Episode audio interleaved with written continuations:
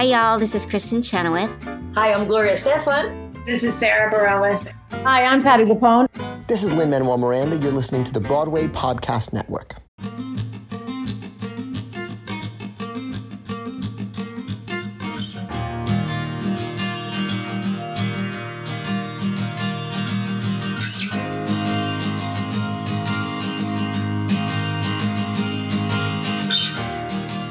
Hi, John Schwab here from Curtain Call, and welcome to episode 148 of the Curtain Call Theater Podcast, the podcast that brings you backstage as close as you possibly can be to meet the people that make theater happen. Just a quick reminder that you can download and subscribe to the podcast from the Apple Podcast app or from iTunes. That way, your feed will be automatically updated when we release episodes. You can also find us on the Broadway Podcast Network, where you can find all our back episodes. You can also listen to us on many other podcast streaming services such as Stitcher and Google Play.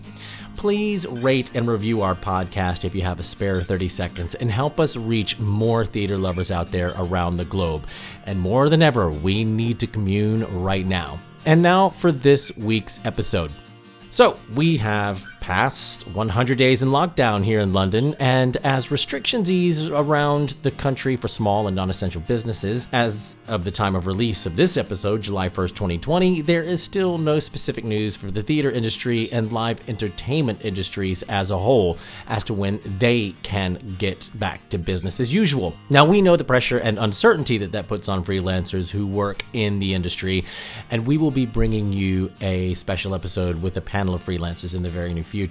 But what about the buildings themselves? We have seen news reports, high profile buildings going into administration, including the Theatre Royal Plymouth and Nuffield Southampton Theaters. I mean, these are two huge organizations. I had the opportunity to have an online chat with John David Morgan of the Theaters Trust to explain what they are doing to both raise awareness for the issue, but also how they're actively reopening theaters that have long since been closed. Have a listen.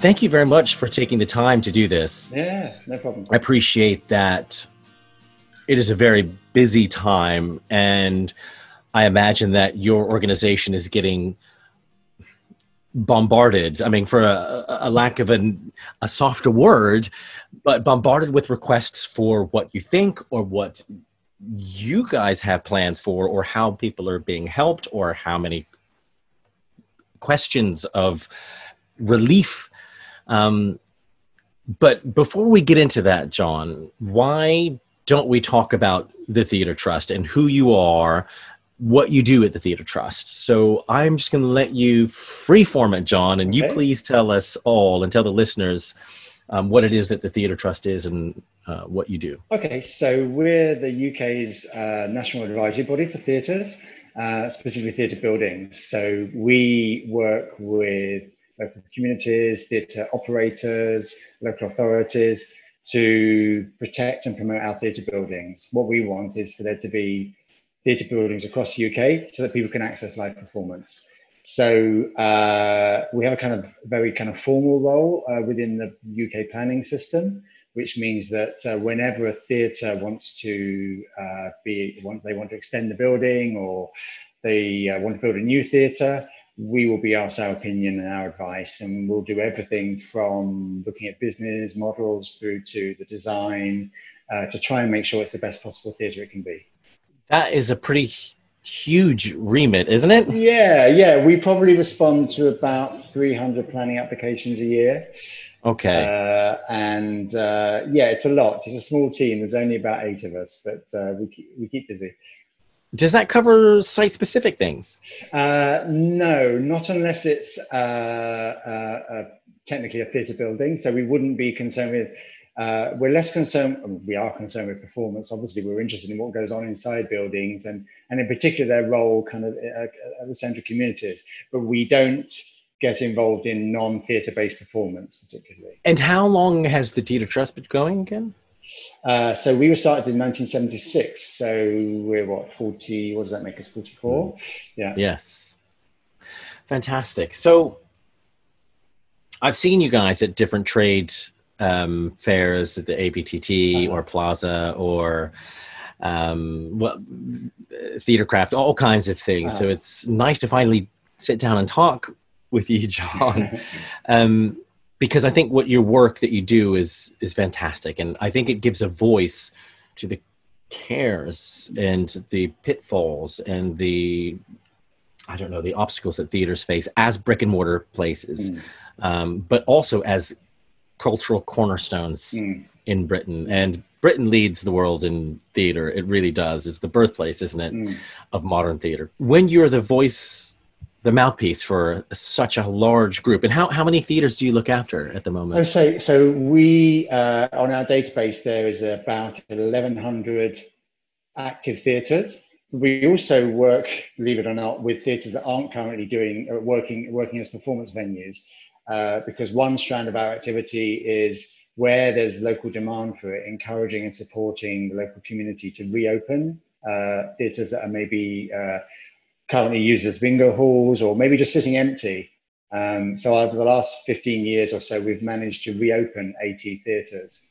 That's fantastic. Previously were, as I say, either being used as a nightclub or, or, or just empty, lying empty. That's great work. It's such good work because uh, we love the preservation of our industry, and if it means that the again the bricks and mortar they're not turned into an office block, if it's used for a community-based Well, you, uh, you're, endeavor, that's fantastic. Absolutely, you're right, John. I mean, you know, uh, uh, the bricks and mortar, you know, they're a means to an end. They're, they're, they're, they're what they represent for the local community, about the identity, making the place where they live feel like a good place to be.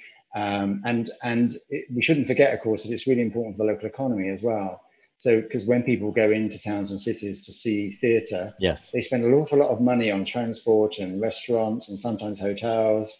Um, you know, for instance, one of the theatres that we uh, are helping to reopen uh, in uh, um, Stockport, uh, not Stockport, sorry, so, I got that wrong. Uh, in in uh, um, oh gosh, I can't remember where it is now. There's too many of them going on. That's why.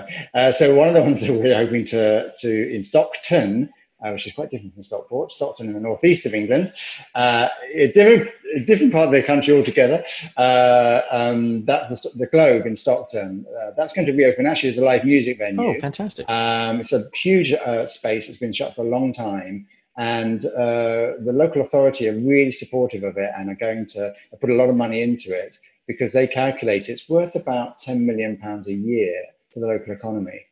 So, you know, you know, theatre is good and important because of what it says about the human condition and, and bringing communities together. But also there's a kind of hard edged, you know, economic side to it as well, you know. Listen, it all boils down to that. No one's going to just keep throwing money at something if it, if it's non-viable. But, but look, I was driving this morning with my son, and he's 18, and we were talking about um, how much it brings to the economy, how much theater does. Um, and my favorite statistic is that theaters, and just just in the West End, outsell all Premier League and, and English Football League tickets sales combined in a single year. And he was, is that true? I said, yes, it is, and it has been for a while Yeah, yeah. it contributes a huge amount, like you say, um, the, the beyond the tickets, the beyond the seats. Mm. Yeah. But you what know, brings into any more than is thir- great. uh, 34 million people a year in the UK go to see theatre, and that's about one and a quarter billion of ticket sales. yeah, You know, and that's not just West End, as you rightly say, John. It's across the country, and we're talking about venues ranging from uh, um, grand city centre spaces where some of the big musicals tour into, but also really small little community spaces above pubs. Um, and and in and in rural vill- villages as well, you Mm. know, and it's it's the whole gamut that I find really some of my favorite places. Yeah. some of my favorite going into those pub theaters. I love it. Yeah. Love performing in them. I love going. Well, back in the day, I used to run a children's theatre company in Scotland, and we used to tour around all sorts of parts of rural Scotland. And I swear, the best time ever is when you do a show in a small village hall somewhere, and the whole village turns out, and you're in the pub with them afterwards, talking about the show, telling you telling you quite clearly what they liked and didn't like. And That's but that's how theater has been for 500 years in this country. Yeah, absolutely. Hasn't it? Like people, the traveling troupes of actors going around earning their crust and a bed for the night before moving on. Let's talk about where we are now Mhm. um, because I think it's really important. Um, you guys put out a press release uh, late, uh, a, a week ago, about a week ago, maybe a week and a Yeah. half, and it's pretty. There's no way to sugarcoat it, is it, Mm, John? Look, yeah. we are in a crisis. Um, every other industry is also feeling pain. Mm. We get that. What it feels like to me, and it's not just because I'm in this industry, is that we just feel like we're behind Mm. um, in regards to what assistance there is uh, to get us out of this hole. Mm. And with the news yesterday, and just to timestamp this, uh, the government announced that pubs and restaurants and music halls and music venues could open again, but not theaters. Mm. And no, theaters could open, but you couldn't have any live performances. Yeah. So it's really tricky times. But could you just take me through your press release? Because I think it is phenomenal statistics, and I think everybody needs to hear it and know exactly the numbers that you're talking about. Okay, so um, uh, we we know there's about 1,100 active theatres across the UK. About half of them are run by charities, um, and uh, we reckon that uh, about 57% of those charities have less than three months' money left for them to keep going. Uh, uh, so, in fact, the vast majority, and that's just the charity-run theatres, uh, but this is also affecting commercial theatres. It's affecting subsidised theatres. The awful situation we're in is that theatres are going to be the, probably one of the last things to reopen fully, um, mainly because um, uh, they can't operate viably with social distancing. Mm. Um, so we know social distancing has to be there. It's you know it's really important for public health. We, we're not trying to suggest that we should get rid of social distancing until it's safe to do so.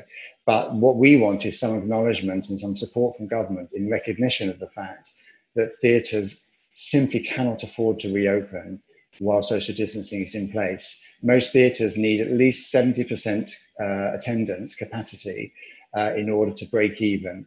Uh, you'll have heard the news, as you mentioned, John, yesterday about cinemas. The reason why it's not quite such bad news for cinemas is that they typically don't need uh, the same percentage attendance. They Yeah. they can manage on 30% because they show different films all day, every day in multiple venue, in multiple spaces. Yes. We can only put on one or two shows a day at the most. Yeah. And we're playing, like, paying live actors and live uh, stage crew Stage technicians. every time they perform, quite rightly, of course. So it's a lot more expensive to put on theatre than it is to show lots and lots of movies. So that's the reason why cinemas and theatres are in a slightly different position. What we would really like government to do is to recognise that and to, to, to extend the support that they have very generously offered to us and to other sectors beyond or up to the point where we can properly reopen. Sure. Uh, we don't know when that is yet, and that's the other thing we're working with government to try and work out is can we at least have a roadmap that says uh, um, when we think it might be possible, so people can start to plan ahead a bit more because we literally have no idea whether we might be able to reopen fully in September, or it might be December, or it might be March, or, or some other date. Sure. I think you've hit, you've got right to the nub of the problem, which is the uncertainty. The, for the freelancers, for the theater owners, for the producers, Yeah. for the supporting industries, Mm. there's a massive uncertainty as to kind of planning for when. Mm. Um, you guys will have seen, or your organization will have seen, dips and troubles and um, closures before. Nothing on this scale. Um, as the go-to place, where where can people come to you to get advice? And I mean, you have a website, but on your website, what can they find? Okay, so we are keeping the website up to date with every single bit of government advice and guidance that there is. So if you go to our to our website, you, you'll you'll find all that information on there. Um, we're also uh, scaling up our very small team, and we're going to recruit an additional person to give people a bit more in-depth advice. Uh, we're very conscious that um, theatres come in all shapes and sizes, and, and uh, whilst our service is open to all theatres of any scale or size, we're very aware that smaller theatres without spe- who don't necessarily have specialist teams will have questions around things like how to ma- maintain my building while it's, cl- while it's closed. If I do decide to reopen with social distancing, what safety measures do I need to put in place? Um, uh, uh, how do I negotiate with my landlord if I'm running a pub theatre and the landlord is saying you've got to pay your rent or else? Um, Yeah. We've we can give um, some advice around all those kinds of areas to help people navigate this next stage, even business plan advice and you know looking at cash flows and advising people Yeah. how they might try and save some money so they can keep going a bit further. or a bit longer. So um, uh, we've also managed to get some of our fantastic uh, corporate supporters. These are people that you mentioned, John, who work in the industry providing technical supplies, advice about design, all that kind of thing. Uh, a number of them have volunteered to give some pro bono advice, some free advice. Amazing. So if you get in touch with us, we will we'll try and directly uh, answer your question. And if we can't, we'll, we'll, we'll direct you towards one of our, our corporate supporters, one of those other bodies or organizations who have a bit more in-depth advice, say around insurance, for instance, or legal stuff, which we're not specialists in. We know the basics and we can give you a bit of basic guidance. But if your request is a bit more complicated, we can guide you to actual lawyers or actual uh, insurance brokers who can say this is what you need to say to your insurer right now. Excellent, which is always helpful advice. I imagine your team is going to.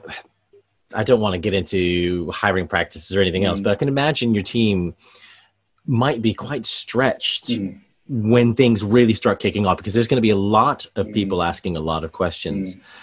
If someone wanted to help out in some way, can they mm. get in touch and, and feel they may have time right now to do it? Is that something that you'd welcome or? Oh support? yeah, I mean, what's interesting is since we put the press release out, a number of other companies and organiz- and individuals have come forward and said, actually, I'd like to give some time for free as well.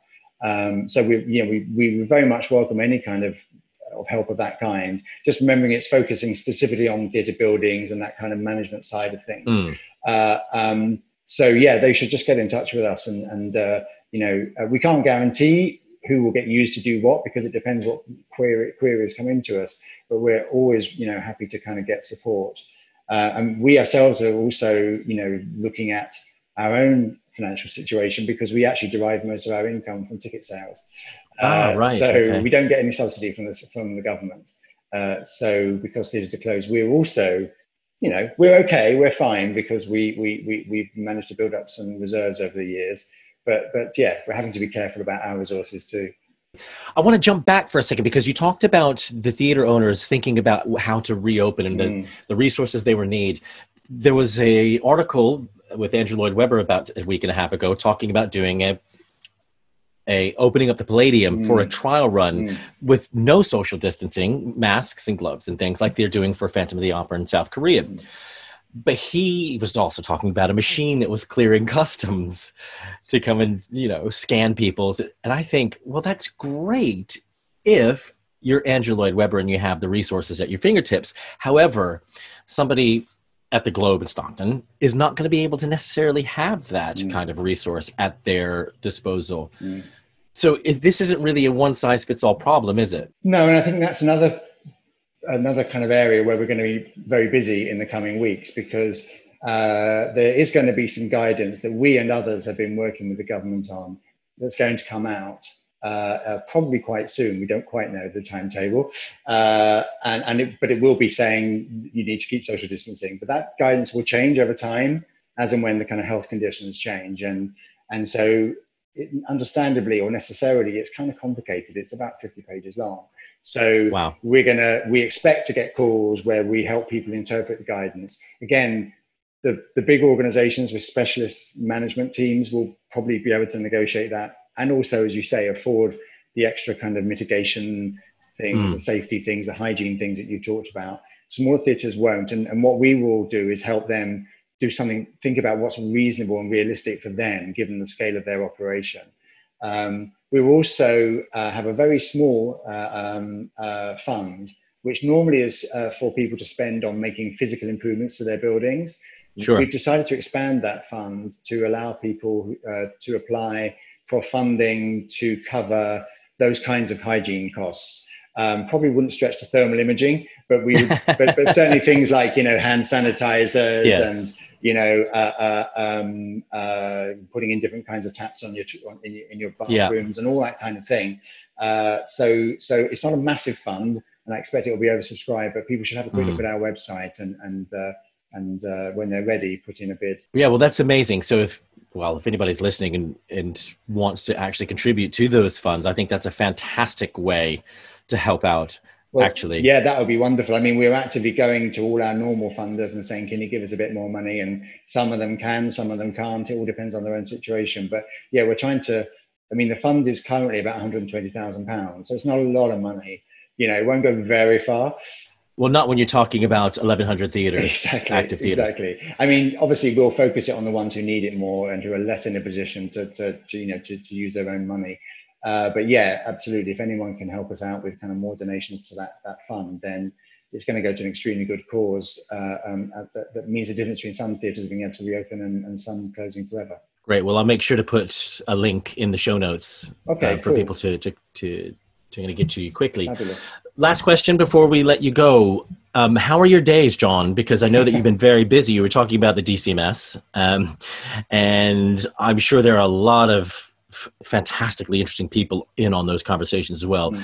Um, what are your days spent like Uh, when you have nowhere to go? In quotes, big air quotes. Well, I think like a lot of people who are working from home at the moment, it's really tempting to do super long days, and, and actually sometimes there's just no choice uh, because there's a, we're trying to do an awful lot of quite detailed and complicated work really quickly. Mm. Um, you know, like I said, the guidance that, that we and others are looking at is really complicated. Uh, I've got to feedback by the end of well by the end of tomorrow uh, on that guidance. Um, you know, as I say, there's a lot of it. So I spent a lot of time talking to lots of the theatres talking to other theatre bodies, uh, like the, the, the, equivalents in Scotland and Wales and Northern Ireland. Um, uh, and uh, yeah, talking to journal, journalists as well about Mm. you know what, what what the sector needs. Talking to government is mostly Zoom calls and phone calls and discussions. Um, you know, and it's it, yeah, it isn't. You know, the, the situation is really serious, and it's becoming it's getting to a critical point now Yeah. where people are, um, as you've probably seen in the press people are making decisions around whether to make people redundant or not that's why we Yeah. need this roadmap because it will help people make clearer decisions about whether or not they're going to be able to do a christmas show for, for loads of theatres across the country the christmas show is make or break Exactly. you know it's anything up to 40% of, of, of, of their income for the year and so knowing whether or not they can do it will affect what decisions they make um, alongside people make you know going through redundancy processes we've seen four theatres go bust so far Mm. we're in touch with all those theatres with the the person who owns the building Yeah. the local authority the administrators who are dealing with insolvency Yeah. to try and make sure that it doesn't get broken up sold off Yeah, I think all that there's got to be a solution out there, John. There's got to be a way that you can furlough the actual building. Mm. You know, we have got to look after the culture, Mm. the the culture of this country. The arts have Mm. got to be protected, and I think if you can f- furlough a, a whole Mm. theater Mm. for a year where they just didn't have to pay the rates, they didn't have to pay. I mean, I know that they're the the staff i know it's horrible but even supporting them in some small way that they wait this out because it's going to open. Yeah. And people will want to get out and there will be a vaccine or be a treatment that's effective. And people will need theater. Yeah. they will need to commune. Absolutely, and, and I think you know that's what we're encouraging people to do is to think about how to furlough their theatre in the best way possible. Yeah. Uh, you know, the, we've also been talking to government, and it's you know, who knows whether we'll actually be able to do this, but we put forward a proposal whereby we might become an operator of last resort, where the operator goes bust. right But we would need some support to do that because that doesn't Uh, come yeah. for free. So, so you know, who knows? We might go down that road. I'd much rather government supported theatres now, so we don't have to do that sure but also i mean you know the buildings are really important but there are two parts of our sector that are really important or the, if you like the, the the value of our sector is the buildings but it's the people and and you know furloughing theatres is not an easy decision because of all the people we will lose all the talent we will Mm. lose all the freelance Yeah. actors all the freelance Yeah. designers the the stage management crew the the, the, the, the fantastic marketing people working in theatre Yeah. buildings you know what's going to happen to all those people if they don't have work for a year or two years we're going to lose all that talent from the industry Yeah. so much as my job is around the buildings i'm i'm desperately worried about what's going to happen to all the all the people Yeah. There's a solution. There's always a solution. Mm. always. And uh, there is a way to support even in some small way all of those people who would have to wait it out. There is a way and i'm sure with the brilliant minds uh, getting together like yourself john and your compatriots at the theater trust and everyone you're talking to there will be a solution yeah. I think sooner rather than later. And if you take the longer view, um, you know, theatres have been going through crises for, de- for, for centuries. You know, yeah. In the 17th century, they were they were shut for 40 years, and and and, yes. and they still bounced back. And you know, when yeah. cinema came along, everyone said, "Oh, the- theatre's going to die," and then when telly came along, everyone said, "Theatre's going to die." Yeah. What I know from my experience, and I know I'm sure you do, John, from your work, is people want to commune, people want to share stories. We will find a way of doing that again. Yeah. Absolutely. Last one, where can people find you, John? Uh, where can people go to the online? So we are theatrestrust.org.uk. Excellent. And online, any social media platforms they can find uh. Yes, we are at Theatres Trust on on uh, uh, Twitter. Uh, yep. We're on Facebook as well. Can't remember what the handle is, but we're on Facebook as well. We'll put it in there. Yeah, yeah. So we're on all those social media channels as well, which we regularly update. Brilliant. John, thank you so much for your time and appreciate your hard work on behalf of everybody that works in theaters. We really appreciate it. Well, wonderful. Thank you for talk- thank you for asking me to talk with you today, John.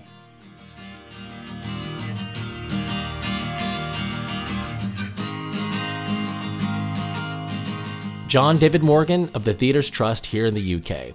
Now, before I go, just a few housekeeping bits. You can follow us on all the socials. It's Twitter, Instagram, and Facebook at Curtain Call. And you can follow me at John Schwab. It's John with an H, S C H W A B. We'd love to hear from you if you have any suggestions or feedback for the podcast. Just get in touch with me via any of the social media platforms I just mentioned or write to me personally at john at curtaincallonline.com. It just leaves me to say a huge thank you to the Theatres Trust and to John David Morgan for all they are doing in the fight to keep theaters opening and thriving and everything else they're doing to support the industry during this COVID 19 pandemic. Thank you, John. Be sure to check the show notes for ways that you can get in contact with them. A big thank you to Shure Microphones for sponsoring this episode, and thank you for listening to the Curtain Call Theater podcast. Stay safe yourselves and reach out to someone, anyone. Ask them how they're doing. You might just make their day. Bye.